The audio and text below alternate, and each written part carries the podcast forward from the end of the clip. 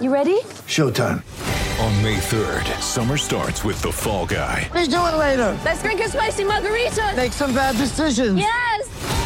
Audiences are falling in love with the most entertaining film of the year. Fall guy. Fall guy. Fall guy. That's what the poster said. See Ryan Gosling and Emily Blunt in the movie critics say exists to make you happy. Trying to make it out? Nope. Because I don't either. It's not what I'm into right now. What are you into? Talking. Yeah. The Fall Guy. Only in theaters May 3rd. Rated PG-13.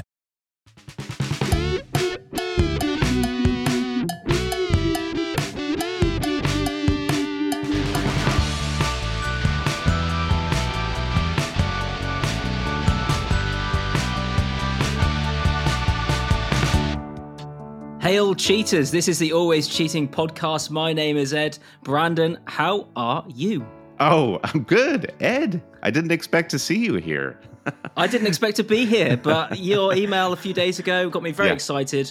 Amazing. Fantastic, fantastic. We'll get we'll get to Ed in a moment, but yeah, our, our esteemed co-host Josh is on family vacation right now, so uh, I'm here with our good friend Ed Gray, who you would know uh, from Twitter.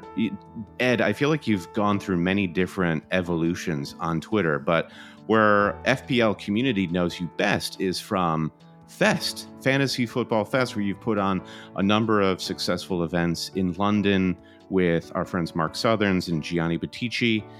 And I guess you're a Newcastle fan. What defines you most out of all of those things? Twitter, Fest, or Newcastle? That's a good question. I think it's got to be Newcastle. I was born there. Um, I've supported them my whole life. Lots of people would say, but you haven't got a Geordie accent, you know, particularly people from Britain who know accents, Mhm. and you guys will as well, I'm sure. But I was born there. I've supported them my whole life, so that's got to define me. But in the Twitter FPL community, it's it's Fest really. I came up with the idea of Fest, got Mark and Gianni on board, and and it's gone from strength to strength. And now we'll talk about it later. I'm sure we're Yeah. partnered with you guys as well. Yeah, absolutely. But I, I, you know, we're going to talk about Fest NYC, Ed. But I had you on just because you're a great chat, and I feel like you're a positive personality in the fantasy community. And I feel like after the last two weeks, they've been rather divisive game weeks in FPL. Some managers have have come up through. Uh, some people would say ordinary picks, and some people have tried to be maverick and go their own way and suffered for it. So I feel like now more than ever, we need uh, your positive perspective. So we're going to talk about the events of game week four. Of course, there's a very, very quick turnaround to game week five. We have a midweek kickoff Tuesday afternoon. We'll talk about this is, you know, last week it was the Brenden Aaronson podcast, Ed. This week it is the Erling Haaland podcast. Uh, if if we had any doubts about what we were going to see from this generational physical freak that is Erling Haaland, Alien. further Ma- made in a lab. Yeah, yeah. um it's just i, I don't know it, it, yeah his his fantasy success was written all over his face when he completed his hat trick uh, against Crystal Palace this weekend. So we can talk a bit about uh, what the Champions League fixtures upcoming for teams like City and Haaland have, how they might impact our decisions for game week five, etc. But just like quickly, let's look back at game week four, Ed. And both of us are coming off of pretty good scores. You saved it for late uh, in game week four because you do not have Mo Salah. So you dodge the bullet on Saturday and you come into Sunday with Sir Harold of Kane. Yes. How did that turn out for you? It, well, it was a it was a roller coaster of emotions. He obviously scored very early. He then got a penalty, so I thought, "Wow, this is brilliant. We're on for a haul." hit." Missed it, Yeah. got a yellow card, uh, but then he got his brace, so he got ten points in the end. I'm happy with that, and I've got. It's funny, my team splits into two. I've got one, two, three, four, five, six, seven players who just got two points or one point, Yeah. and uh, including my captain Jesus. So I captained Jesus, who got a total of two points. Uh, but then I had Trent, who got 17. I had Luis Diaz, who got 14, and I had Haaland, who got 17. So I was kind of saved by those hauls from those Yeah. players. How about Yeah. you, Brandon?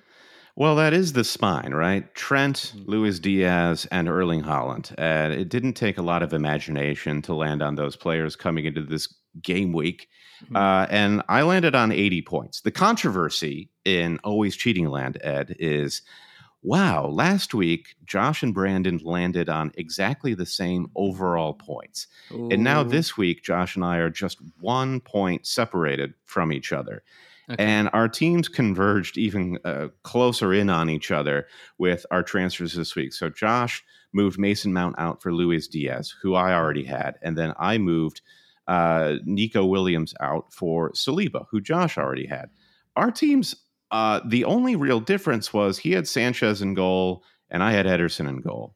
I had Lewis Dunk in my defense, and he had Kyle Walker. Similar defensive. I think coverage. I think you're spending too much time together, Brandon.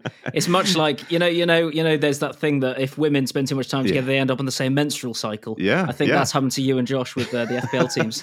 I know nature. Nature is a funny thing when it comes to fantasy sports. I I think you're onto something there, Ed. But I I do think there is an argument to be made. Uh, well, first of all, there's an argument to be made to play fantasy in many different ways. Josh and I tend to play, um, I don't know how you'd describe it, but we tend to try to just make the quote unquote right decision.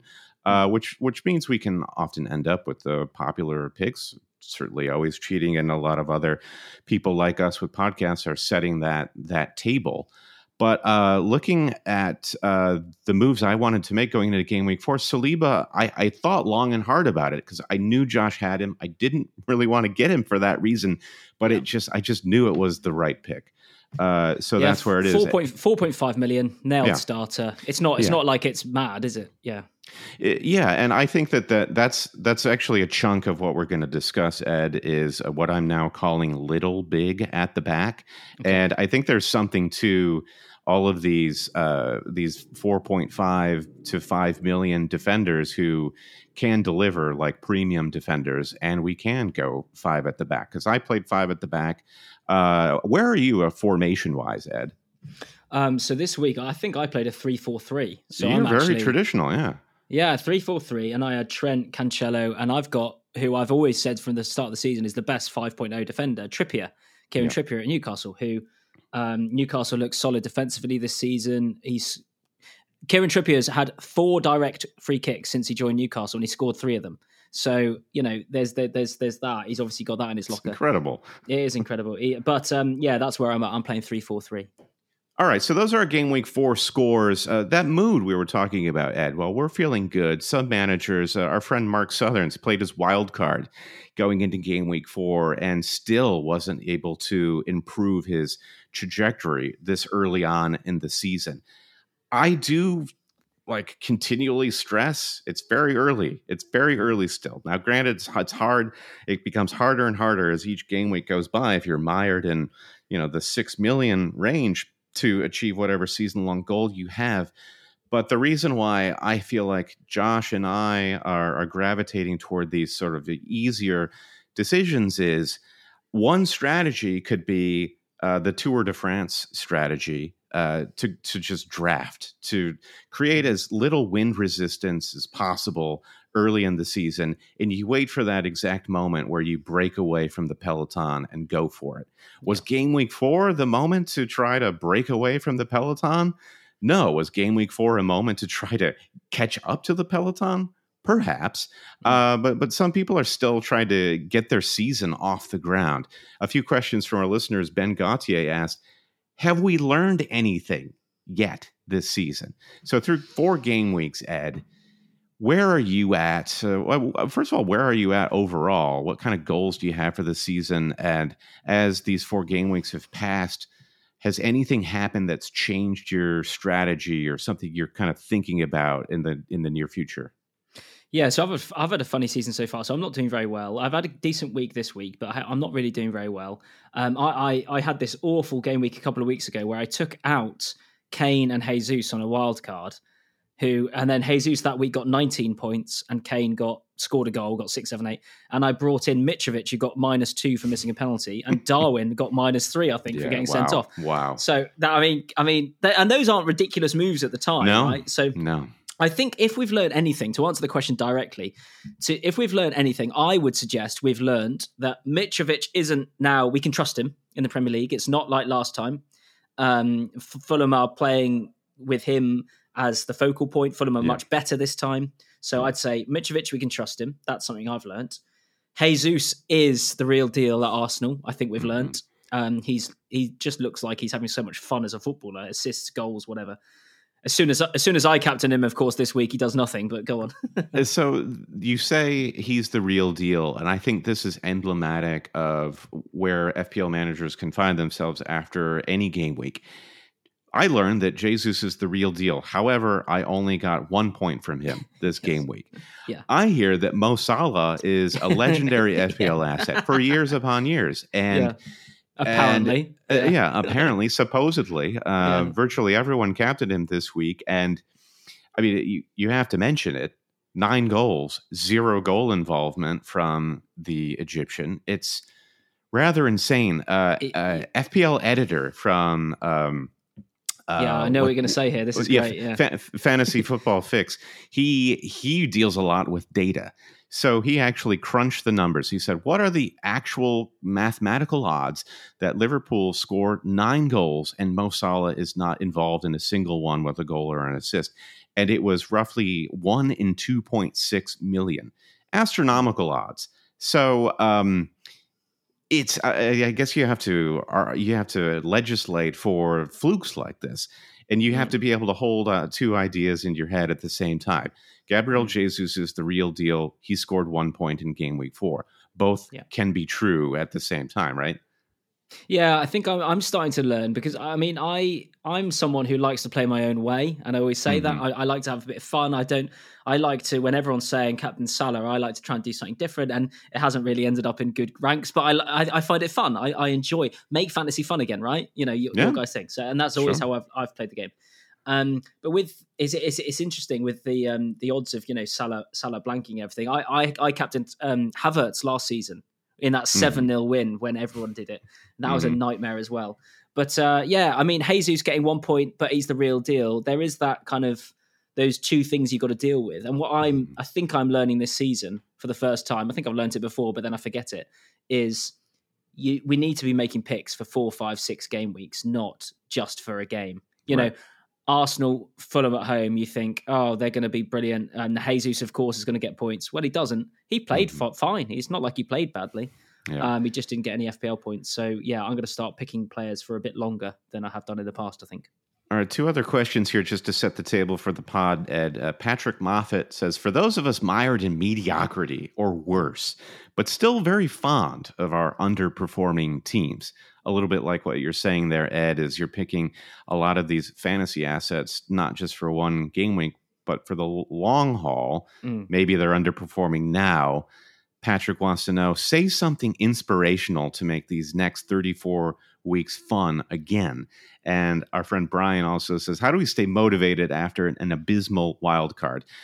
Uh, this question pops up from time to time. How do we stay motivated? I think it's uh, a particularly pointed question when you get to the doldrums of January, February, and you're having a mediocre season. But what would you say to fantasy managers, Ed, who just feel like they haven't had liftoff yet? I'd say, why are you playing the game? Just pause and think to yourself, why are you playing? Is it to win FPL? I mean, if it's to win FPL, I'm really sorry to if, if this has never been said on the show. Mm-hmm. Everyone listening on this to this is probably never going to win FPL. I mean, to be fair, you had didn't you have the winner of FPL on a couple of weeks ago? Well, yeah, we can So we can invite we can invite them on as a guest. Uh, but just yeah, Joe Joe the plumber out there listening, is it going to happen to them? You know, it's Yeah. it's like winning the lottery, isn't it? Yeah, I think you've you've got to remove. For me, I, I've just removed the idea of sort of my, rank doesn't determine how much fun I'm having in FPL. For Mhm. me, anyway, for Yeah. me, Yeah. I have fun going for these outrageous picks, and sometimes it, most of the time it goes wrong. But when it goes right, it's my pick. It's not because everyone's told me to pick him. It's not because the EO was telling me to do it. It's because I picked them. You know, when I've got Alan Maximin and he got three assists last week and he got a goal this week, I'm like, yes, I support Newcastle. That's my guy. You know, What a So- goal! My. God, too. I know, it's Uh. a great finish. He did shin it slightly, but but it was a good goal. Sure. Tell me a little bit more about Alan St. Maximin as a Newcastle supporter because I'm curious about what uh, the narrative around him of like he could be, you know, top 10 players in the world, but does he uh does he apply himself as as best he can? I I don't know how like just somebody on their sofa can make that judgment against Alan St. Maximin, but I mean, Yeah, you've got to love him, right? Oh, absolutely. Newcastle fans love him. I mean, the thing with St. Maximin is he, he definitely applies himself. So he trains super hard. He always turning Yeah. up. His problem is always final product. end product. And last season he started really well actually, but in FPL he wasn't an option really because he was put as a forward for some reason. So suddenly Yeah. goals were only worth four. He wasn't going to get the clean sheet point. Everyone forgot about him. This season he's back in midfield. He's six point five million. He has started to deliver some final product. It seems Eddie Howe seems to be getting the best out of him. The only issue I'd say right now is he came off in the game just this afternoon holding his hamstring. So I'm thinking, oh, mm, crikey. I don't know whether it was just a niggle or whether it's going to be something bad, but he, when he's fit and when he's flowing over the last two game weeks, he's got three assists and a goal. He is unstoppable. He's the best dribbler in the league. I think that's under, it, that's undisputed. In the Premier League, he's the best dribbler. It's just he he will dribble and dribble and dribble and get past people, but then nothing really happens. But it, maybe that's Yeah. changing. he just loves to dance and Yeah. i think that's beautiful ed like it's it's not about the uh the goal conversion it's not about the result it's about the it's about beauty in motion for alan Yeah. New, Newcastle fans absolutely love him as well because he does crazy things. Like the other week, last week, there was a bunch of Newcastle fans who came to meet him at, in this shopping centre, and he just said to about 200 people in a line, "I'll "Oh, just go into that shop and choose one thing, and I'll just pay for it." And they, they all just went in and they bought these toys, these kids, and he just paid for it. And then the other, he walked out the stadium the other day, and he just had a Rolex in a box, and he went to a fan and went hi, and then just gave him a Rolex, and then walked off. Nice. He's just yeah, mad. He's slightly bonkers, but we love him. Well, I'd love to talk more about Newcastle, but you it's like I I want new the fully fit Newcastle week in week out because I think you the what Eddie Howe is doing is is good. Uh, it's progressive, building a team in in what seems to be like a methodical way. But if St. Max is injured, I know Callum Wilson i ha, has done his hamstring as well and will be out for a few more weeks. So I just like there. I feel like Newcastle is one of my favorite teams when they're actually fully fit. Yeah. We have, I was going to say, we have been for the first few games, but today, yeah, Bruno Guimaraes was out, Wilson's out. So Yeah. Maximin's holding his hamstring. We have just signed this Alexander Isak for 60, 58 million pounds from Real Sociedad. He looks like he's going to be a really good player, but yeah, he, it's interesting times. Well, just going back to those words of inspiration, I feel like any manager who has had a bad week and uh, you're only one game week away from remotivating yourself, no matter how bad the last game week was, no matter how bad the last two game weeks are. Eh, eh, As you say, Ed, the goal is not to win the game. The goal is either to beat your friends, win your mini league. Often, for me, the goal is just hunting for the that that momentary elation uh, chasing the high, as it were. So I feel like you have to keep pushing, even though it feels like it's it's heavy work right now. You keep pushing so you can just have those moments, and you get a few of those uh, moments of elation in the coming weeks, and suddenly mentally you're back in the game. You've got a few good picks, and then uh, and then you're back in it. So that that would be what I would say. Let's talk about managers again who are doing well, and what better place to look than the always cheating Super League. This is, of course, the superest of all the leagues. It's free and open to any of our listeners. Uh, just go to alwayscheating.com for the league code. We're like beyond 26,000 managers in the Super League at the moment. So uh, if you're if you're flying high in the Super League, that's good on you. Ed, we're going to read the uh, top 10. I'll look to you to read the top 10 and go go top to bottom. But we're reading these from our good friends at FPLGameweek.com. They are the sponsor of Fest NYC, which again we'll talk a little bit more about in a moment. Uh, but if you're looking for a website to track your uh, FPL score in real time instead of waiting for the FPL site to uh, reset, go to FPLGameweek.com. You can track everybody's score in your mini league. You can fix uh, what your your main rival's score right next to yours. So in real time, you can see how you're doing relative to your your main rivals. Uh, so they're a great site. We're thrilled to be working with them on Fest Fest NYC. Ed, give us those top ten managers in the FPL Super League this week. We've got El Biad 10 by Issam El Biad. So, and they captain Salah this week. So, hmm, that could have been a lot better. Uh, joint 10th with them, Victory Fighters by Mina Mulham. And they captain Luis Diaz. What a captain choice that was. Uh, joint 10th as well. Three teams were joint 10th. 360 No Pope by Evan O'Brien. That's 305 points they're all on. Then into ninth, we've got Saka Potatoes by Matt Studdert. And they captain Salah a lot of Captain Salah's Mhm. hasn't gone definitely, well. definitely the. I mean the uh, the f- the formulas. What do you call them? The the, the data, the Yeah. quants, the number crunchers, the bean counters. They all told Yeah. us They Captain told us. Salah. Yeah. They've all betrayed us. uh, eighth, we've got another FA Cup by Alex Mosi, who captained. Guess Salah, 306 points. In coming in at 310 points in seventh place, Just a Little Haywood by Mitchell Gray. Same surname as me. Are you related to me? I don't know. I'll check after this. And you captained Haaland. Uh, sixth place, Omono Omonoiaka by. Panaguiltis Panaguiltu. And you have 311 points. Well done. Sorry if I pronounced your name incorrectly. I probably did. You almost certainly did, Ed. Yeah. Yes, I, I certainly did. Uh, in fifth place, Les Lions by Reda El Mahaba. I've probably pronounced your name wrong as well, but you captained Haaland as well. Well done, 311 points.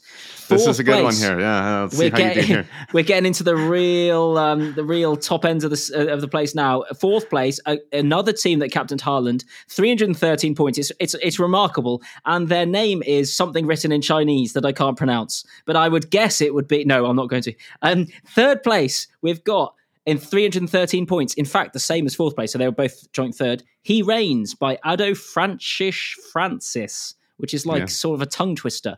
It Um, really is an and odd name, isn't it? yeah, you captained Haaland, and then in second place, in fact, joint first, we've got Raggett for England by Lewis Bridges, who captained Haaland, and in first place, or well, joint first with him, is Long Range CF by J. Burt Atuma, and fair play for being first place because you captained Jesus, who got one point. That's incredible. Incredible. One point from a captaincy. Played the wild card. Finished on a game week net of 71 points and still is top of the Super League. So, yeah, never. Thank you, Ed. Like, that was the most drama of, in reading uh, the Super League top 10 standings. So, thank you for putting your all into that. We mentioned FPL Game Week, who is sponsoring Fest NYC. Ed, I'm so happy you're here to talk about FPL with me. Mm. Uh, we first really spoke a couple of months ago when you reached out to me and Josh and said, Hey, I've run a few successful fantasy meetup events in London. I'm thinking of taking the company overseas across the pond to America. What better place to host a fantasy meetup than in New York City? And boy, howdy, always cheating is based there. Should we partner? So, uh, Ed, tell me why you're excited to bring Fest to America and to New York City. when you look at the stats of who plays FPL around the world, there's only about a third of the people who play are in the UK, maybe even less. So it's always been a global thing. We've always had plans at Fest to not just do stuff in London and the UK and around, but but worldwide because there's such it's such a rich community around the world. And your podcast I've listened to for for ages, and genuinely, you would be the voice in my ears as I went on my runs um, over lockdown and all that sort of stuff. So I knew you guys were based in New York. I, I loved your podcast. I'd actually chatted to you, Brandon, before I started up. Yeah, before we ran our Yeah. before we ran our first fest because I know you'd done a meetup, so I was getting some tips off you, and so we already had this kind of link. And Mm-hmm. then when I thought, oh, New York would be cool, and I contacted you, and you guys were also equally enthusiastic. Yeah. Just from there, we clicked, and it was just like, let's do it. It's great. So, uh, yeah, we're riding off of uh, your success in London, and we're going to try to replicate that here in New York. Tickets are now on sale, and we've already sold uh, about 100 tickets for our, our event. So, if you're thinking of, of coming, I suggest you buy them now because we do have a limited capacity at the venue, which is this beautiful rooftop venue in Sunset Park, Brooklyn, with views of the Manhattan skyline. There are indoor soccer pitches inside the venue. We're going to have a cash bar, a bunch of TVs to watch all the matches. It's all happening Saturday, September 10th in Brooklyn. For tickets, go to fest-nyc.com. So it's September 10th, which is game week seven.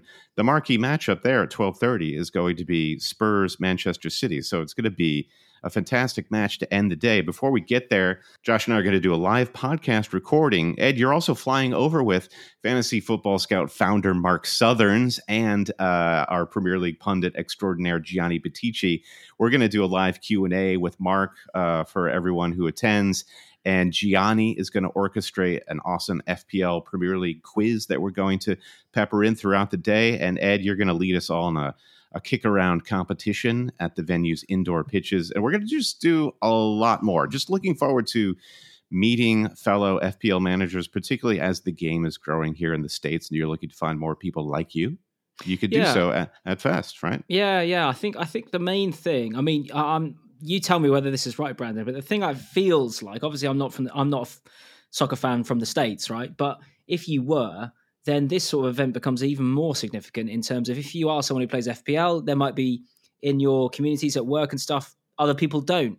And Yeah. this is a place where you can meet people and chat to people who do. It's just a whole community of that. So, like in London, in in the UK, wherever you go, people know what FPL is, and everyone plays it pretty much. Every work has a mini league, but I imagine it's a bit different in the states. So, is. so this is even more important. Um, it's real, real good opportunity. September 10th, uh, we're going to open the doors for the early 7:30 a.m. kickoff, and we're just going to we're going to watch football and, and hang out and uh, until the day is long. So join us. Go to fest-nyc.com for tickets and more information. Ed, let's jump back into the FPL chat. Mo Salah, he's just a big talking point for so many reasons. I think for bad reasons at this Mhm. moment. Yeah. And I like that you know you and I will have two different perspectives here in that you don't have Mo. Have you had Mo at all this season? Once I had him Once. for the game. I had him for game week one, and then I wildcarded in game week two because I'm impulsive. Aggressive. Slash- yeah, impulsive slash- is probably the right slash word. yeah. stupid. Yeah. Um, how did you but- how did it work with Mo at the second half of last season? Because that's when I think the the Mo out brigade really started to form, and uh, uh, people really frustrated with Mo's performance and, and form, Yeah. uh, at least fantasy form during the latter halves of last season. Did you try to go without him then? Yes, I did. So when he went to Afcon, I got in Son. So I had Harry Yeah. Kane and Son. I so I had a poor season last season, but I shot up for the in the last three four months because I had Kane and Son who were scoring and assisting every week, and I didn't have Salah who wasn't really doing much. If you look at Salah's stats in 2022, they're not great. They're not they're not bad, but they're not 13 Yeah. million pound midfielder good, right? Right. So this I, I I've gone without Salah. I had him game week one because I thought let's be sensible this season. And then I just got I just went, oh, what am I doing? Go back to my roots. I want to play the team I want. So I wildcarded to Yeah. a team I want. For example, I've got James Ward Prowse. No one else had James Ward Prowse, right? He didn't do anything this week, but last week he got an assist. He's got a penalty, and he's you know consistent. I love him as a player, so I got him. And yeah, I don't have Salah. Am I going to suffer some weeks because of that? Of course I am. Yep. But um, for 13 million, he's got to do a lot, and you've pretty much got to captain him almost every week to make it worthwhile in terms of value for money. I- think captaincy there is is the crux of it. We got a few questions from listeners. Red Dagger says, "Why is Salah still a must?"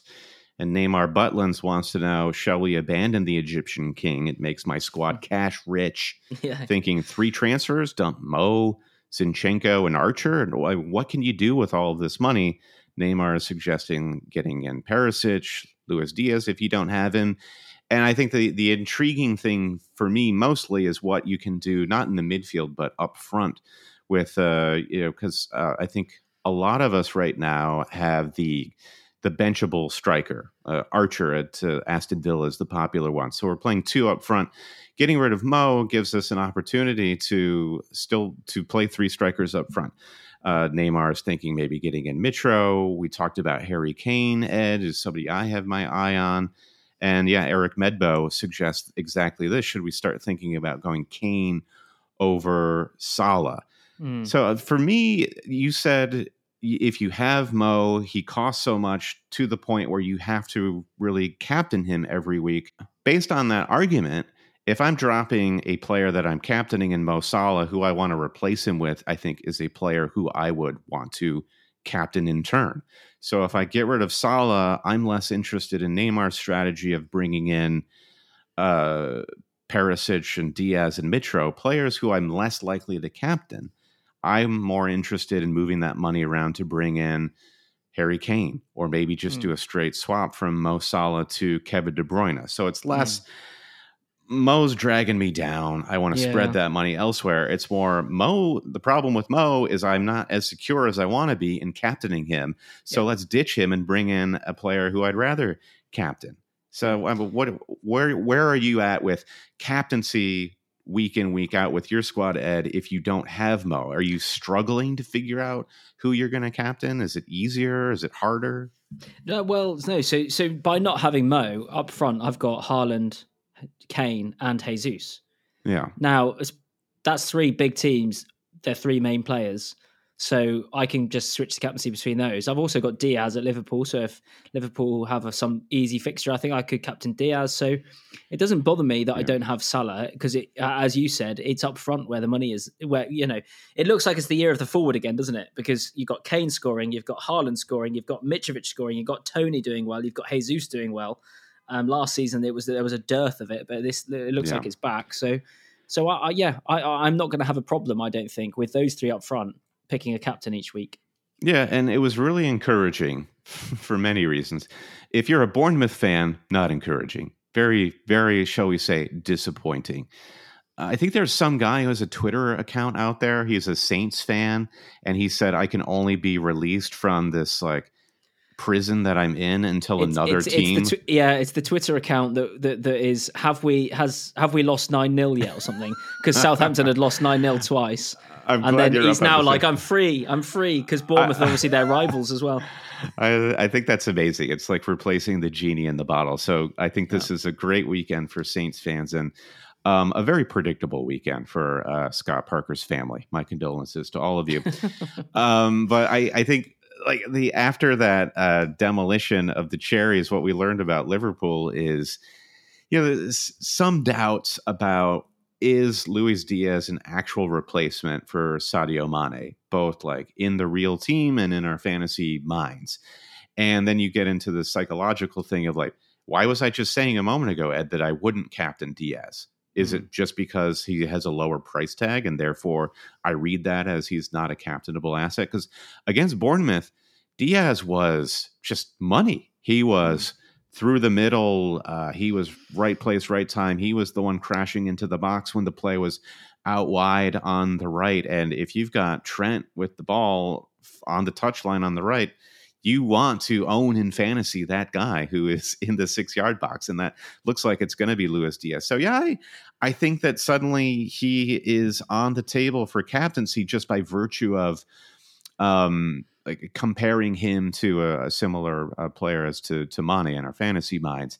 And then you have, I mean, Firmino. I don't think we really have to talk about his performance, as wonderful as it was.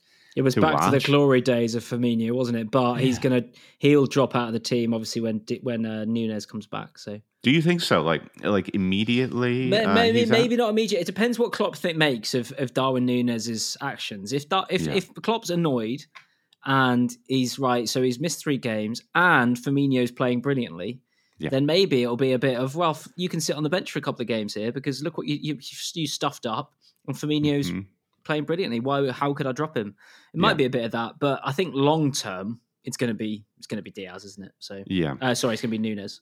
It's going to be Nunez. I agree, and I uh, the uh, the Nunez versus Firmino thing, just in the short term, is slightly interesting a, because Darwin is serving one more match suspension for his red card. So he's not a factor for game week five. And then the Champions League draw has happened, and Champions League group stage starts uh, September 6th. So a week from this coming Tuesday. So our game week five deadline occurs on Tuesday. One week later, Champions League group stage begins. And that's when we start to have all this anxiety about uh, is is Haaland or Kevin De Bruyne going to be rotated ahead of a big Champions League fixture? You just look at uh, that that first slate of UEFA fixtures on September sixth. Chelsea is away against Dynamo Zagreb. Man City is away against Sevilla. Both of those matches are on Tuesday, and then on uh, on Wednesday, uh, the seventh, Liverpool are away Napoli, and Spurs are the one home Premier League team hosting Marseille. Uh, so I think you you now have to sort of think about uh, these positions, though, like like Firmino and Darwin. They haven't really been able to separate themselves totally yet. How much are they going to be rotated? Let's save that discussion for when we get to Haaland, Ed. Yeah. Okay. Um, but yeah, I, I think just to round out that solid discussion, I I definitely see the the positive sides of getting rid of of of Salah. Red Dagger says, "Why is Salah a must? He's not a must. I feel I feel like we could just stop pretending like uh, you have to be patient with Mo. He's not mm. a must anymore.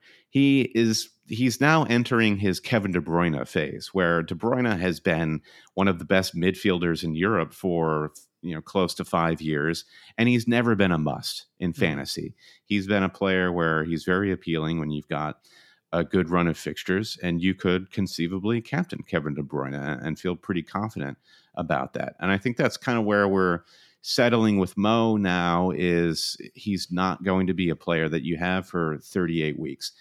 But given the the Champions League discussion coming up, the fact that uh, uh, Haaland, I am 100% going to be captaining Haaland against Forest uh, in game week five.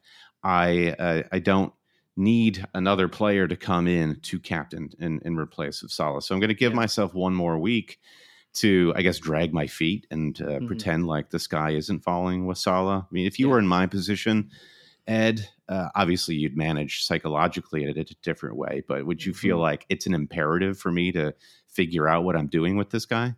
No, no, I think you're fine. I mean, it wouldn't surprise me. You know, if Salah got a hat trick the next Premier League game, it doesn't matter who it's against, it wouldn't be surprising, would it? Yeah, so right. it's always a threat. If you haven't got Salah, you should be more worried than if you have. That's how I'd put it. So I should be more worried each week that I don't own him than if you Yeah. own him. I wouldn't worry because so many people own him. It's not going to affect your rank too much uh, if he blanks and that sort of thing.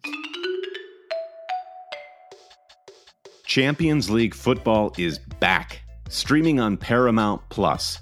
Nine months of heart stopping, hold your breath exhilaration starts September 6th with the biggest stars, top teams, and the wildest fan bases across Europe.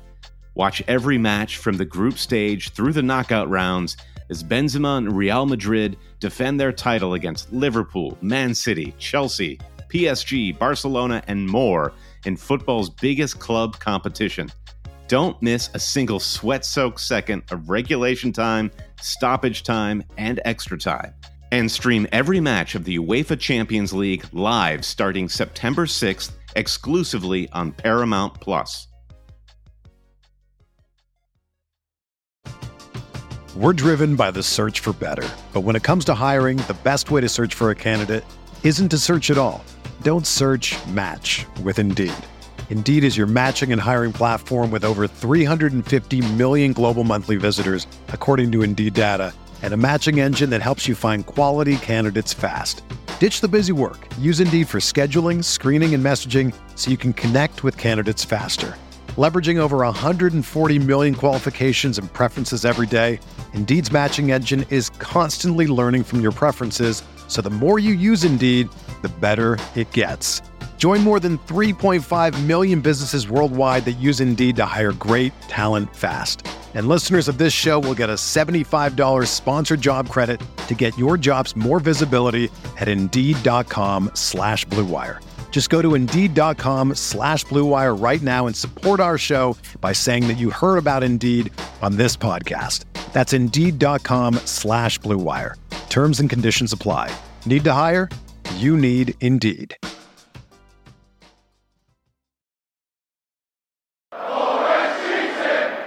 I think another sort of ab, uh, a more abstract problem early in the season is defense in our fantasy squads. So this is a section, this is a topic I'm calling "Little Big at the Back," uh, and I think there was like a video game called Little Big World. Uh, I don't, I couldn't tell you what the video game was about. Do you but- pick 4.5 million defenders? yeah so i so it, you know if you're new to fantasy or or you're a veteran you'll you'll pick up on the phrase big at the back and josh and i have kind of been debating at the start of the season well what does that actually mean if you say big at the back does that simply mean you're playing five defenders or does big at the back imply you're playing four to five defenders and they're of the premium variety they're at least six million in price how how do you interpret big at the back? I think it's the second one there. I think it's Yeah. both. I think it's well. I mean, you could call three at the three. You know, if you had three at the back, three four three, you were playing, and you had Trent, Cancelo, and Robertson or James or something. I, I would still say that's pretty big at the back, but big at the back in terms of whoa, is is what a lot of drafts before the season had, which was five premium defenders. You had Reece James, Cancelo, Diaz, Trent, and maybe Robertson as well. And Yeah. people, because of the prices this year, people could do that, and that's properly big at the back. But Yeah, people have their It's own huge. definitions. It's huge at the back. That's huge at the back. That's something different. Yeah. so what I'm seeking here, Ed, is to carve out a new uh, way of thinking, and it's little big at the back, and it's as you suggest, run five across the back, but they don't have to be big guys. Yeah. So I like it had- already. I like it already. so I played five at the back in game week four, and I got f- four clean sheets out of five for my troubles. And two of them were from Saliba, who is effectively 4.5. He's up to 4.6 at this point, and Lewis Dunk, who's also a 4.5 defender. Uh, so I think there are ways to exploit the expected points of defenders and not spend all of your money. And I think that there is also a way of strategy of how do you diff how do you create uh, a diverse defense to sort of it's all about risk mitigation right like have you ever been one to double up on defenders from the same team ed like do you do you feel like there's something in that Yeah, I definitely think there's something in that. Particularly, uh, the, the the place that I normally would do it in is in a February sort of March time when there's a run in, yeah and you've got a Liverpool who are just playing so well, or a City, and they've got a run of fixtures that look brilliant, and you just I just get Robertson and Trent in every time because I'm just like, Yeah. oh, that's just guaranteed points almost. Yeah, Um, uh, Sven Anders Skull asks, "Are you still feeling the same about double Chelsea defense?" And I think Sven is referring to me because I was doubting this, mostly because of my sort of risk mitigation, where I didn't want to have uh, two Chelsea defenders for fear of a clean sheet wipeout and the ripple effect there. And I was also not terribly convinced by Chelsea defense. I mean, you know, after Mendy's blunder last week, and just just kind of a rickety, you know, a team full of incredible players, but. Uh, you know, I think a, a match like in game week three against Leeds really did show how ragged that team can be from time to time. I feel like there, you know, uh, game week four hasn't really changed my mind a ton about Chelsea. More in that, it's, it's like going to continue to be really hard for them to score goals. It seems. Uh, Raheem Sterling, uh, you know, the deflected goal. Uh, you, a goal is a goal is a goal, Ed, and certainly the the second goal was a well well worked team goal, but. I, I, I these this is not a team that's going to run up nine goals against Bournemouth, which then leads you to the fullbacks, where it's just not the same level of attacking potential that I remember when it was Chilwell and Reece James just just like running the score up on Free teams reign, yeah, yeah, early yeah. last season. So uh, the double double up on Chelsea with Cucurella and Reece James. Uh, I don't know. It, it worked this week Yeah. because they both got assists. So in a, in effect, great. Why overcomplicate it? But, Why but not? you're not you're not you're not convinced long term sort of thing. I, it just doesn't. It feels like uh, going back to my friend Lewis Dunk, going back to Saliba. I think there are too many teams who are maybe in the same fantasy fantasy category as Chelsea right now, Yeah. where they have really good defensive fantasy options. Uh, and Kieran Trippier. Kieran Trippier, exactly. Who like I I sold him ahead of that Man City game with looking at it was City followed by Wolves then Liverpool. Like, am I Mm. going to bench Trippier two out of three of these upcoming fixtures? Then why do I have him? I you know I'll get rid of him to bring Reece James in. It seemed like a worthwhile Mm. upgrade. I just feel like uh, with with so many teams having good affordable defensive assets five from five different teams it just feels like i don't know when you when you open up an m&ms packet or a skittles packet and they're all the same color ed does that Yeah. does that strike you as fun as a good time No, I, I write an immediate complaint to the company. yeah, ask for my money back. um, yeah, uh, and uh, I think Robertson is at top of mind, just rounding out this defensive section. Alex asked best replacements for Robertson. I think managers are a little tired of seeing Robbo being subbed off for uh, Yeah. Tsimikas, who's playing quite well. Yeah, he's a good, good, good player. Yeah, I mean, he's you know there is some people would say Tsimikas isn't like great with ball retention, but he's uh, he is delivering fantasy assets, and I think if Klopp wants to change change the dynamic and he has somebody who could come on and put in some crosses and take some corners, uh, Tsimikas is a a great option. And people are sick of carrying an expensive guy like Robbo here, so. If you're if you're looking to get rid of Robertson right now, Ed, are you convinced with my little big at the back strategy? Would you move Robertson to a four point five guy? I'm totally behind it. Yeah, I think I, we said we said um, me and Gianni from Fest have a podcast called the Fantasy Football Social, and we said last week for something very similar, which was we said uh, we think it's the year. I mean, this has been ruined slightly by Trent's absolute monster haul, but we were saying we think it's the year of the. We didn't say little big. What do we say? You know, the the, the 5.0, the 4.5 yeah. defenders. You know, you could create a very good defense. Just get and, me on um, the phone, Ed, and I'll come up with a with a, a nice little yeah uh, you know slogan for you i like uh, it and, and next we'll time i'll it. give you a call first yeah um uh yeah but i think it's totally i mean trippier i saw a stat on trippier he's only 5.0 and I saw a stat that he's played the third most balls into the box this season of any player. De Bru- uh, Trent's first, De Bruyne second, Trippier's third. And when you, th- you consider that, you go, hang on a minute. This is a 5.0 guy at Newcastle whose defense looks great, who's taking free kicks brilliantly, and you've he's gonna he's just as much a threat as you know these 6.0 7.0 yeah. defenders so i think you're absolutely right brighton's defense looks brilliant so someone like dunk fantastic yeah. you got trippier you've got dunk you've got saliba or any of the arsenal defenders and that's already three starting defenders for and you're saving three four five million pounds over those three so yeah i definitely think it's a good good choice and perisic is looking good as well um started again today people saying he's not going to start this one he did again so you go do you know what? You could build a pretty good defense for, let's say, 30 million yep. rather than spending 40, 50 million. Yeah, yeah. I, th- I think we've been here before recently with uh, somebody like Lucas Digne, who he did all of these actions at a similar price. I think that, like what we're saying with Trippier.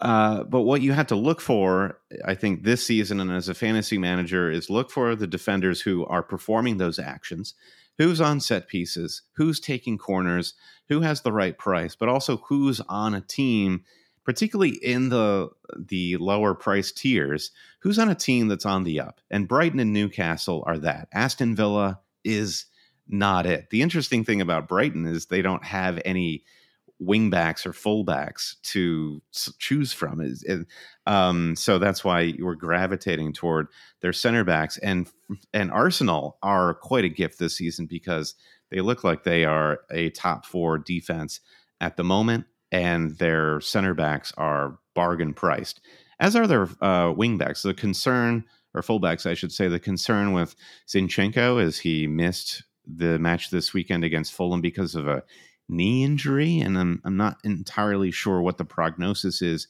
there, how long he'll be out. So I think I, I like shift my attention away from the fullbacks for the time being, and Gabriel and Saliba do seem very viable, and they're incredible uh, on set pieces for Arsenal. Yeah, hundred percent. And I think um, my numbers on my last comment were completely way off because I was like, you know, it's more it's better than spending 50 million on on a back on a defense and I realize you have to spend 10 million on each player to do that. So, you know, you know what I mean. You can save a lot of money by uh, by by by choosing these 4.5 4.5 5 million guys. So Little big at the back, Ed. This is happening. I love it. This is this is a phenomenon. Copyright. Yeah. All right, let's let's get into the nitty gritty with game week five. Talk about the fixtures. Talk about Haaland. Talk about the captaincy. Before we do, just want to do a quick shout out for Patreon.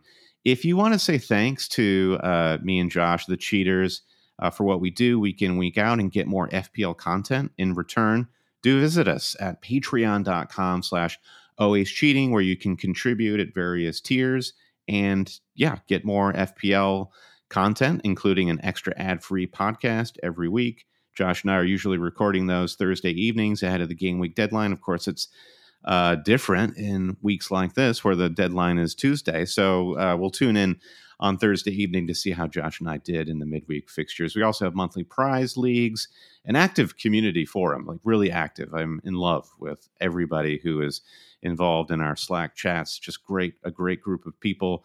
T-shirts available at the higher tiers uh, for those supporters, and I want to say thank you to the new Patreon supporters we got this week. Thanks to Oliver Pierce and Keel Peck. All right, Ed, game week five. Uh, let's just let's just get it right out of the way and go right to captaincy. Looking at my bus team right now, and I've got the armband on Haaland, easy peasy. The guy's in form. He looks great. City have Forest, a team that they could definitely score multiple goals on, uh, and they're playing at the Etihad. but there is uh, a, a lot of debate about minutes. Uh, for the next 48 hours, everyone will say Haaland is the obvious captaincy choice for game week five, but will he start? Will he play? And the main argument here is some fixture congestion. We mentioned the Champions League is kicking off a week from Tuesday. I mean, run through what fixtures City have come coming up Ed. So they've got they're going to have Forest this midweek. Um, obviously, that's a game that that Mark Sutherns, the new the Nottingham Forest fan, would say is a very hard fixture, but everyone else looks at and goes, he could bang there. There's also Villa away at the weekend. They haven't been in great form, uh, Villa at all. Steven Gerrard, there's rumours that if he doesn't st- turn things around quickly, he's going to be sacked. They'll then go away to Sevilla in the Champions League, and then they'll come back to play Tottenham. So there's four games coming up in the next couple of weeks. It's it's you know the fixture congestion is starting, and people are saying, "Will Haaland start?" Now, as far as I'm aware, Brandon, I know you're thinking mm-hmm. of you're you're thinking of catching him. People mm-hmm. are basing this off Pep's comments where he said, "Once we have three games a week." Haaland will certainly be rested because he was asked about Minist, right? That's the only mm-hmm. quote we've had. I mean, as far as I'm aware, that's the only indication we've had. People are taking yeah. this as they do in the FPL world and just going, right, making it this huge thing as if it's a rule. Oh yeah, and, and, and, Pep Guardiola is famous, right, for saying things in press conferences uh, that are hundred percent true. He's never sort of stretched the truth. He's never outright lied. I'm being facetious, of course. Yes. Who cares sensed, what Pep says? Yeah. did that come through? Sometimes I, I did. Know. It did. It came through. Yeah. Um, I, I do not put much stock in those press conference comments. I mean, just just logically, I think the uh, the amount of rest, like so, th- three games in one week, yes, but City played on Saturday and Haaland will have Sunday, Monday, uh, Tuesday to rest. That's three days. And he came off on the 81st minute as yeah. well, I think, which yeah. suggests that he was sort of being spared those minutes for the next game. But I don't know. Yeah, I, I, you just look at other units. Can I use the word unit of uh, here? use use whatever words you want, mate. um, he's a unit, and famous famous units in football who do not rest. Harry, like Harry Kane, Ibrahimovic, who is Haaland's idol, uh, Ronaldo back in the day, superstars. Kevin De Bruyne. Kevin De Bruyne is like has no muscular definition, is beat red after 15 minutes of running around, and he still plays 90 minutes in inside outside for for Pep for a Man City team. I don't think Haaland has come here to play in this elite squad to win trophies, to be rotated in in this way. Uh, I think the fact that Pep has been able to substitute him in multiple matches, you know, late in the you know the 75th minute, the 81st minute, etc., I think speaks to Pep and Haaland probably having a pretty good relationship and a pretty good understanding of. I want you to be able to play in as many games as possible. And in order to do that, we're going to try to keep you fresh in this manner. Uh, so I think he starts against Forest. I think he starts against Villa. I think he starts against Sevilla. I think he starts all of these matches. And maybe, what do you think about this theory, Ed? From our point of view, we are just lowly fantasy managers. We aren't connected journalists. We don't work at these clubs. Um, I'm not a fitness expert. Just look at me. My God. I, I, all I can do is try to make this decision as easy as possible to just assume he plays. Why am I going to start sowing all of this doubt in these easy decisions that I'm trying to make? Like, is is uh, I mean, I, I think it's good to think about it, to to like ask the question, yeah. so you don't make a mistake, an obvious mistake. But well, it, it, just it, doesn't feel like it'd be an obvious mistake to yeah uh, think he's going to uh, not play. If we all knew he was starting, if Pep said he's starting, we would all captain him. 100%. Yeah. If, you, if you had him, you captain him. At home against Forest, you just captain him. Of course you would. Um, I think people are, are I, I, agree with you. I think people are extrapolating too much from what Pepper said. So Pepper said, in a general comment, not a specific one, when we start playing three game season, he won't play every game. I think for me, he's talking about December, January, February, mm-hmm. where, where the congestion just gets stupid and it's like three, four, five games sometimes over a week, and it's like Champions League here, FA Cup, League Cup. You know, it's not the first week of September when there's the first time there's a midweek game and then there's a Champions League. I yeah, I'm with you. So I think I'm tempted towards captaining Haaland. And then even if he comes off the bench for 30 minutes, we know what he's like. He could get two goals, three goals in that Yeah. against Forest. So He will whatever. still want the headlines, and he and he'll still he could he could certainly still grab them. and and and and, and he'll want to be the top scorer in the Premier League this season. Hundred percent. That's what his aim will be. So he'll Yeah. be pressing, going, "Come on, come on, come on!" You know, Yeah, it- it- look at what we've seen. I mean, we've seen some incredible matches. We've got some really good teams here in the league. But if you're Erling Haaland, four weeks into the season, you're thinking, "I've got this golden boot in the bag if I continue to apply myself and and play he's minutes." already got six goals, hasn't he? Yeah, like yeah. So, and uh, thinking about overall mileage, if Pep is worried about anybody, he's worried about De Bruyne, who is such a linchpin in that team and is going to go put so many miles on his odometer when he goes to play in the World Cup for Belgium. Hmm. Meanwhile, Haaland will be sat in Manchester watching the World Cup on television and uh, seeing if he can kick the ball hard enough to rip a hole in the net. This is how mm-hmm. he'll be entertaining himself. Which he can. yeah, yeah. Listen, somebody please just put that on TikTok. I, I'd, I'd watch it on on repeat. Yeah. So I, I- I think Pep has a little bit of leeway there with Haaland too, because he's not going to have to worry about the minutes that he may be playing in Qatar. Now, The most, Hol- the most. Go ahead. Sorry to interrupt. I was just going to say the most frustrating thing as an England fan is we've got this player, Erling Haaland, unbelievable. Do you know where he was born? England, yeah. Leeds.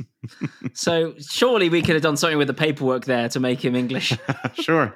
Oh yeah, yeah. The, the U.S. Uh, Mm. We some of the best players we've gotten have become have been because of all the military bases we have. Yeah, through around the world. technicalities, yeah. yeah. So that, that's that's how it's that's how it's done. I mean, you couldn't do a Declan Rice sort of thing, like oh, Yeah. you know, you, Yeah, you're exactly. capped Just for change. Norway. But and Grealish as well. Um, Yeah. Can I ask you a question, Brandon? Sure. I know it's not Go on the it's not on the uh, list of stuff, but just to ask you.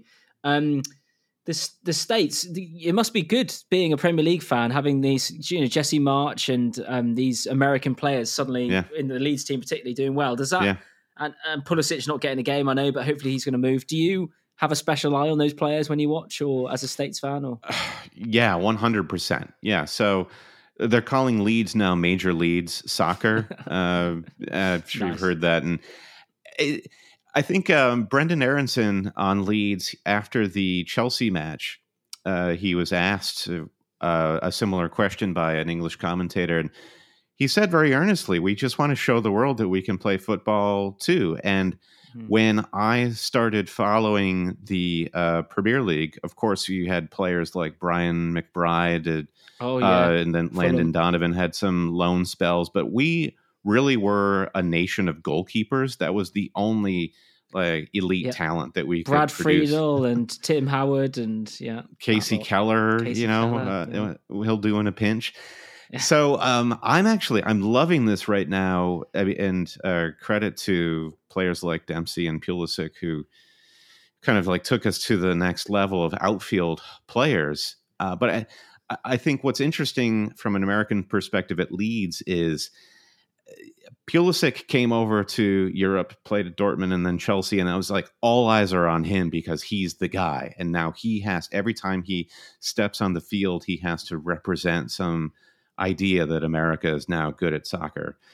Uh, with Brenden Aaronson and Tyler Adams at Leeds, they're in this middle band where just showing their proficiency, showing their ability to grind out in a mid-table team, it's almost better, I think, uh, Mm. from an American standpoint. I think that's mu- that's that's more Im- impressive. It's not because you've always had a star player Yeah. that's that's been oh we'll get him like Landon Donovan coming over to was it Everton he came on loan Yeah, I think too. yep. And um, obviously, you've always had a player. You had that Freddie Adu, who was going to be the next thing, and there's always American been someone. Pele. There's always been someone that the focus Uh-huh. has been on, but now there Yeah. seems to be people coming on, kind of under that level, Just who, who are guys. just, who are just players, and Yeah. they, they're Premier League players, and that's Yeah. that's that's that's next level stuff, isn't it, for you as a nation in terms of your team? Yeah. Um, and and, then, and it's totally reversed as we're saying and then you've got zack steffen in the uh, fa cup final just absolutely uh, laying an egg there uh, very it's it's it's now a, a big downturn in goalkeeper talent in the states at the moment Uh, so yeah, thank thank you, Ed, for you know uh, showing some love to the states. Oh, and that's all right. yeah, I'm visiting in two weeks. I'm just asking, just in case anyone's watching, and so that they they think I'm nice. yeah yeah so so that's that's really it on haaland uh, i think we're both confident in, in captaining him dick nay asked which games will haaland be dropped for and the answer is we don't know and the best thing we can do is just assume he's going to play and if he doesn't i mean there was there was a great cause to captain Salah. There were the, in game week four. There was a great cause, as you did, Ed, to captain Gabriel Jesus. Jesus got a one pointer, even though he started. In in some ways it's just like it just is what it is even if the player plays it's no guarantee of returns we all knew we wanted to captain haaland in game week 2 and the he got an assist and that was it i said there was the, the planet will cease to exist if haaland doesn't score a goal in game week 2 we're still here we're still talking uh, so I think just with confidence and with gusto, we can all captain Haaland and and see how it all shakes out. Other transfer decisions we have to make going into game week five. Uh, we talked about Robertson being a concern, and with these with these matches now coming a bit fast and furious, uh, players like Robertson who. Uh, the the minutes are managed to think they're in a different way than what we're saying about Haaland, and the role that Robertson plays is is slightly different. And uh, Ian Stimson wants to know Perisic feels like an easy transfer in, uh, especially if you're thinking of replacing Robbo. And you're you're feeling pretty good about Perisic. That's here's another uh, expected minutes question, Ed. Mm-hmm. Do is it worth playing that game with Perisic too? Uh, well, yes, I think it is uh, because I mean, he's Conte's guy, right? Conte's got this guy in. He knew he wanted him, even though he's a bit older, whatever. Mm-hmm. He's come in. People this week, again, I've said this, but people this week thought he wasn't going to start. He did again. And I just think, yeah, he's for this season, he's he's a player who more often than not, way more often than not, he is going to start in the Premier League. There's not a reason for him not to. So yeah. I just think unless he gets injured or anything like that, we can we can get him and we can he's going to play more than 60 minutes in a game and yeah, I think he's a good pick. I haven't got him in my team, but I want to find a way to get him.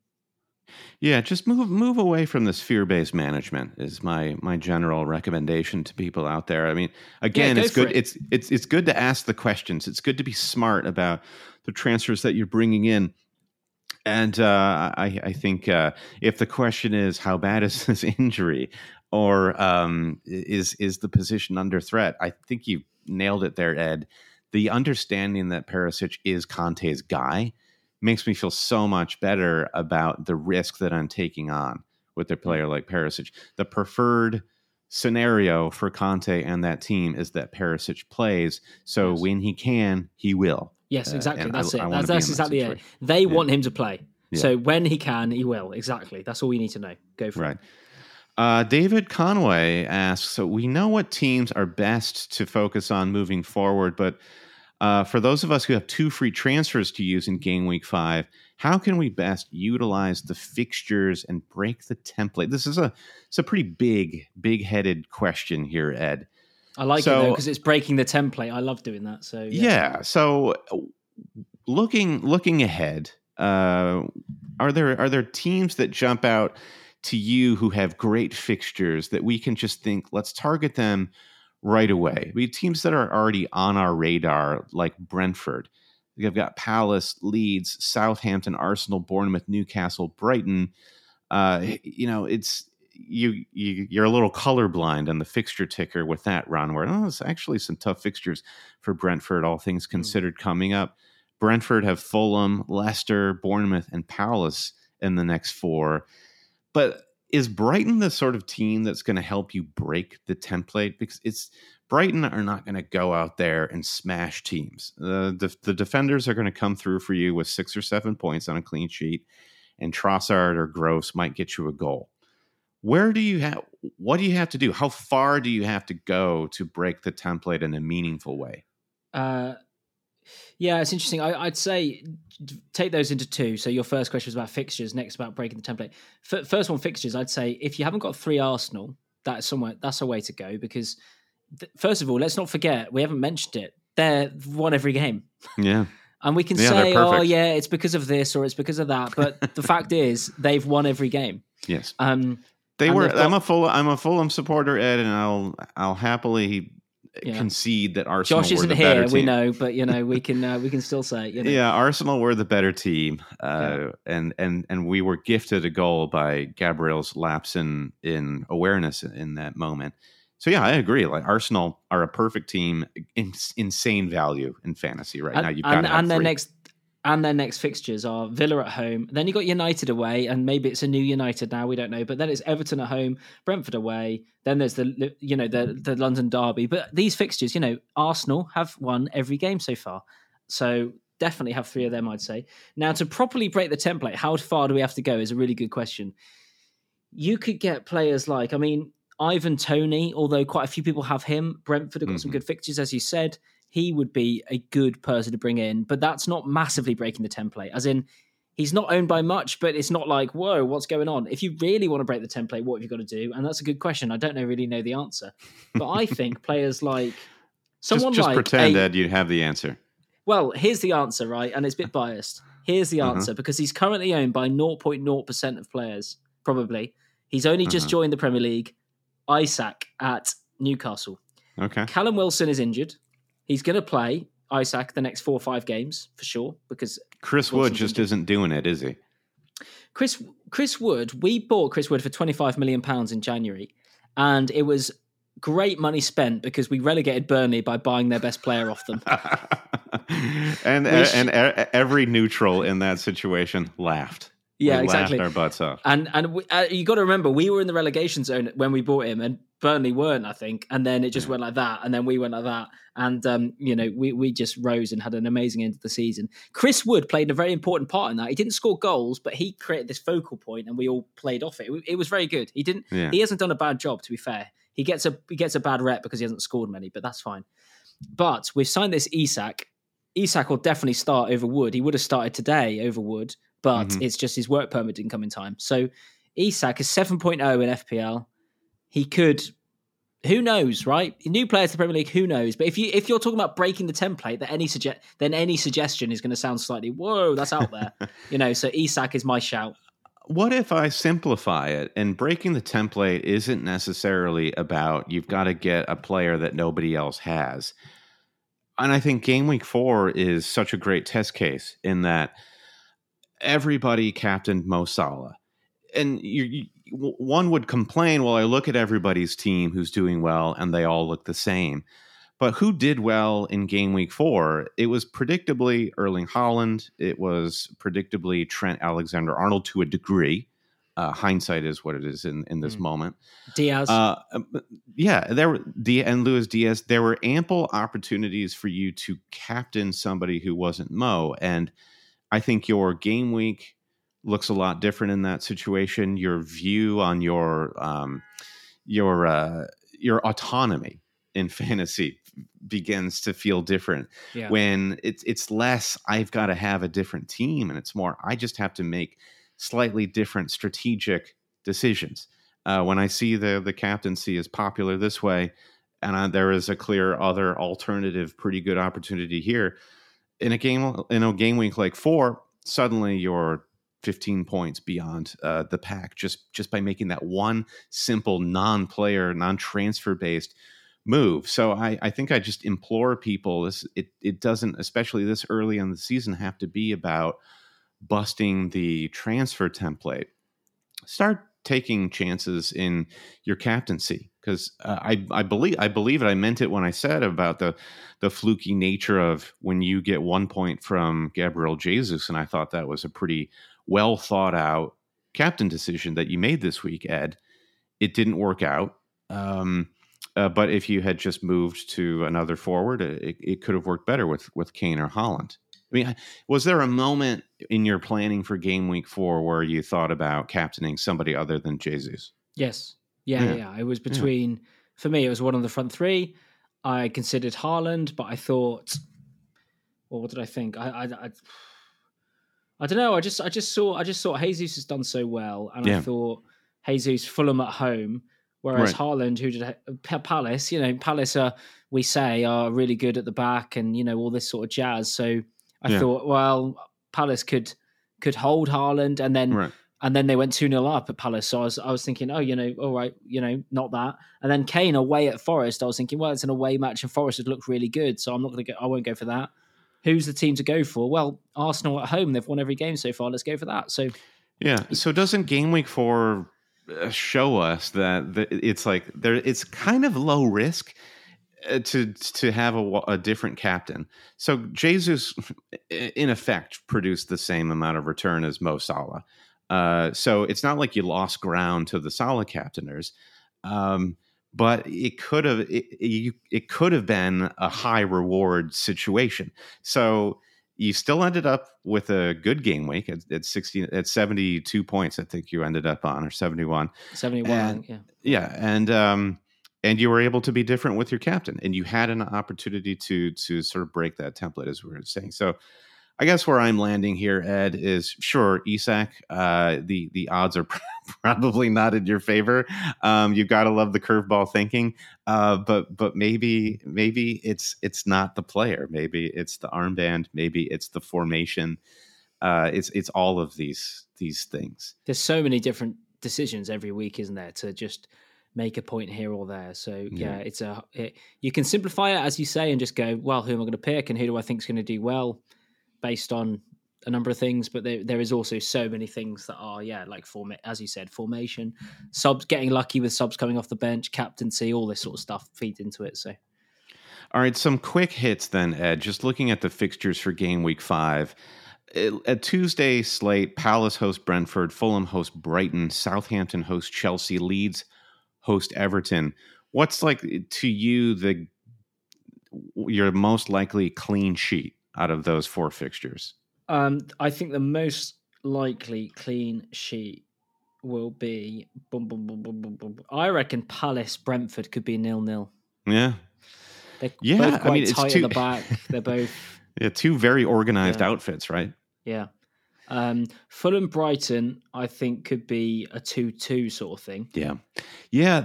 I think you're right, Ed. One of the decisions I have, and I'm considering holding my transfer for game week five.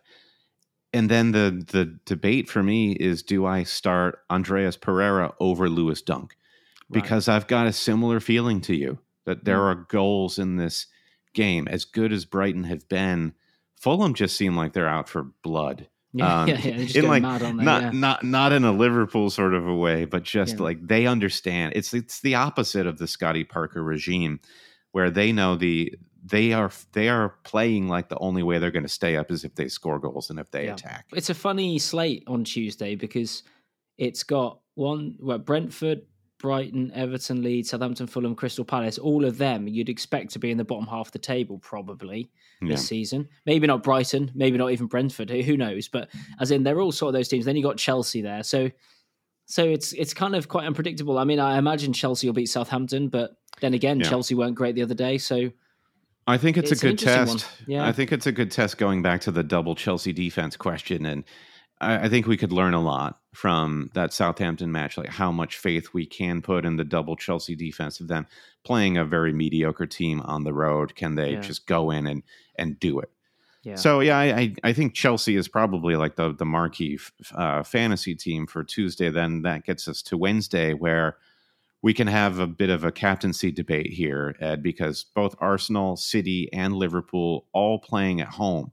Arsenal facing a very dismal Steven Gerrard Aston Villa team. City hosting a very kind of tricky, cagey Forest, uh, but still a team you would expect uh, Haaland to batter. and a, and then yeah, Liver- a, a Forest that really go at teams as well. So Yeah, they could to, be to could, be could exposed be a at the back, bloodbath. Yeah. hmm and then you have uh, Liverpool hosting Be careful Newcastle. here. Be careful here. yeah. Well, I, I- I was going to say I think that this is you know what he kind of gives Mo Salah a stay of execution because you look at this match and you're like, well, I think that's a tough one for Liverpool. Yeah. Given how good they were against Bournemouth, Newcastle are just are, are a very good team. It's going to probably be uh, a touchier game. Is there anything in it here for Spurs in a London derby? West Ham, who have just appeared incapable of scoring goals. Yeah, it's an interesting one, isn't it? I mean, Tottenham West West Ham Tottenham. I mean Tottenham won obviously today, but you're right, they're looking oddly flat um, compared to last season. I mean, last season they punched above their weight for sure. Uh, this season, you thought they would kind of kick on and kind of maybe establish themselves as the best of the rest with their signings and everything, but hasn't looked great. Tottenham are looking good, of course. I would say about Newcastle, the thing, if you've got Salah and you're considering captaining him against Newcastle, I would wait to hear the Newcastle team news because mm. if if it's true that Wilson's injured for Newcastle, which it, that's definitely true, but if Allan Saint-Maximin is injured as well and Bruno Guimaraes is still injured, then at hmm. that point I would go mm, maybe Salah could be quite a good pick here. But if we if we were full strength, then I'd say don't do it because we're a very organised team. We're gonna we're gonna you know we're gonna do well. Yeah. But if if Newcastle's injuries are bad, I'd, I'd say if you've got Salah, captain him. It's an unfortunate outlay of fixtures where all these teams where they have captainable players play on Wednesday. So potential lineup leaks uh, aren't going to help us when yeah. we have to close exactly. out our, our, our, teams on Tuesday. So if it's not Haaland, do you think Salah is a second uh, captaincy option? Who's who? Who are like the second and third best options here for game week five? Yeah, I think probably. I think Haaland's first choice, uh, taking into account all the will he play, won't he? If he plays, he's first choice. Mm-hmm. Second choice would be Salah, I think. Mm-hmm. Mm-hmm. Third choice would be uh, so, sorry, it's obvious, I know, but Jesus because mm-hmm. Villa have looked poor, really poor. Yes. Like since Gerrard's in 2022, I saw some stat earlier. They've won like seven games, but they've lost like 15 or something. You know, it was something yeah. that is not good. And Arsenal were looking good at home. Jesus is looking very good, of course. So. Yep. Yeah, I, I, will either be captaining Haaland or Jesus. I'm, I'm leaning towards Haaland. Yeah, and I think Kevin De Bruyne has to be mentioned there as well. Yeah. Just it's a Haaland adjacent pick. I kind of put them in the same basket for this Forest match. Uh, I'm very as a double city defensive owner with Ederson and Cancelo. Um, I would love to see something from my yeah. defensive lads this week, yeah. please. Just a clean sheet. I'd love that. I'd love. It's funny because City are conceding goals, aren't they? It like they conceded three against Newcastle, two against Palace. Yeah, maybe keep... maybe even three against Palace, depending on where you land oh, on yeah, the whole exactly. Ederson throw out situation. Yeah. Um, we're not even mentioning the Leicester Manchester United uh, match that closes out the game week on Thursday, but that's just a sure a sheer pure watch. Uh, yeah. Uh, for for me, I can't imagine owning any fantasy assets in either of these teams. Leicester have just. You know, we're dragging on Villa and Steven Gerrard here, but Brendan Rodgers is uh, just like it's it's really awful. What's it's really, yes, it is bad, isn't it? I don't know what's going on. The problem is they're selling all their players. They, yeah. you know, Fofana's gone now to Chelsea. It seems that Maddison. There's been rumours he's going. There's been rumours Vardy's going, but now he signed a new contract. So yeah. it just seems like there's something not right there. They haven't really bought anyone. It just mm, it's, it's something not right there, and it wouldn't surprise me if Brendan Rodgers was the first to go in maybe end of Octoberish time if things don't turn around. Um, United are looking good now you know, it's not a quick turnaround, obviously, but they're, but they're looking solid. It looks like they've bought into Ten Hag and mm-hmm. kind of what he's saying. Made yep. a couple new signings. They just signed Antony today for 100 million euros, whatever that is. Um, it reminds me a little bit of when Conte came to Chelsea, and Conte was like, "All right, I'll play these players. We'll play the formation that you guys were." Uh, you know, moaning about, and they got off to a rocky start. And Conte said, "See, it's not going very well. We're going to do things my way now." Yeah. And they ended up winning the league. So yeah, yeah, yeah. Um, I'm not, I don't think uh, Ten Hag is going to take United to the title this season or next, but uh, it it just has to be really encouraging as a supporter to see just the. It's the clean the, sheets. It's the defense. right. It's the defense. Right. Right. It's, it, right. That, that's so, the encouragement. Yeah. Maguire's obviously been dropped. Luke Shaw's been dropped. They've got this new fellow Malacia at this left back who looks yeah. really good. You got to mention Diego Dalot. I mean, people yeah. stuck with him at game week one, and and I tip my hat to him. Chapeau. Absolutely. All right, let's wrap things up there. And if you want to hang out with me and Ed live in person, do come visit us in New York, September 10th at the Sunset Rooftop in Brooklyn, New York. We're going to be watching the Game Week 7 matches, hanging out with Josh, Mark Sutherns, Gianni Buttice, quizzes, live podcasts, cash bar, kicking the ball around, rooftop views. I really can't explain to you how much fun it's going to be. Ed, you're flying over from the UK with Mark and Gianni. Is it just going to be like a, a pleasure cruise from Heathrow to JFK? Yeah, pretty much. It's going to be great fun. Honestly, it's going to be so good. Uh, no, really looking forward to. It. Obviously, I'm really good friends with Mark and Gianni, so it's it's like a bit of a lads' holiday as well. And uh, fantastic. We're going to be meeting you guys. Perfect. Can't wait. Yeah. So fest-nyc.com. Get your tickets now. Find more information there. And again, thanks to our sponsor, FPLGameWeek.com. If you want to get involved in other ways, you can visit Always Cheating at patreon.com slash always cheating, where you can thank us and get more FPL content in return. As we do each week, we thank our producer patrons, Mike DePietro, Trevor Ingerson, our buddy Chris Howell, the Big Gaffer, Bobbas Kuhn, James Holland, Dave Wegner Lodal, Nick Wright, Lazarus Janos, Jesse Halstead, Bruce Kerr, Brian Chin, Rich Evans, Blair Jacobson, Todd Byerly, Mikey Uwang, Shivmore Joria, Andy Portlock, Dan Parsons at FPL Merch, Kerry Swanson, Jefferson Turner, Francis Moore, Sam Shower, Jeremy Spiker, Caleb Robbie, Lee Hickman, Volker Paulson Kruger, Alex Holcomb, James Keatley, The Saint, Bob Fox, Craig Jackson, James Conroy, Shalin F. Kadakia, Terrence O'Donnell, Paul Herzig, Heath Cram, and Roberto Morals. Rate, review, subscribe to Always Cheating wherever you get your podcasts. Follow us on Twitter where we're most active at Hail Cheaters. For all this information and more, visit our website, alwayscheating.com. Ed, thank you so much for jumping in and hosting uh, in Josh's place today. It's been a pleasure having you. Any last words before we get out of here? Just one question. In America, when you have the FPL app, does it say players are in dollars or in pounds? Uh, uh that's a good question. Uh, I've got the. Uh, it's in pounds. It's in pounds sterling. Yeah. Okay. Yeah. Okay. That's all I wanted to know. That's the only reason I did this. well, asked, asked Ed, and answered. Uh, fantastic. Uh, follow Ed on Twitter uh, if you want to know what he's up to. Underscore fantasy Ed.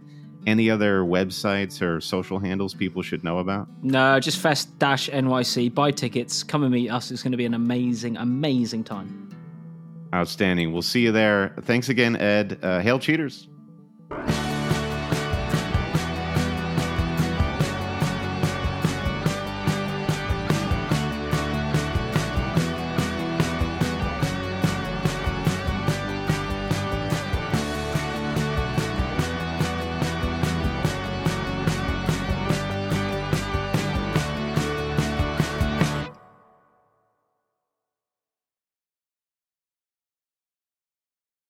Whether you're a world class athlete or a podcaster like me, we all understand the importance of mental and physical well being and proper recovery for top notch performance.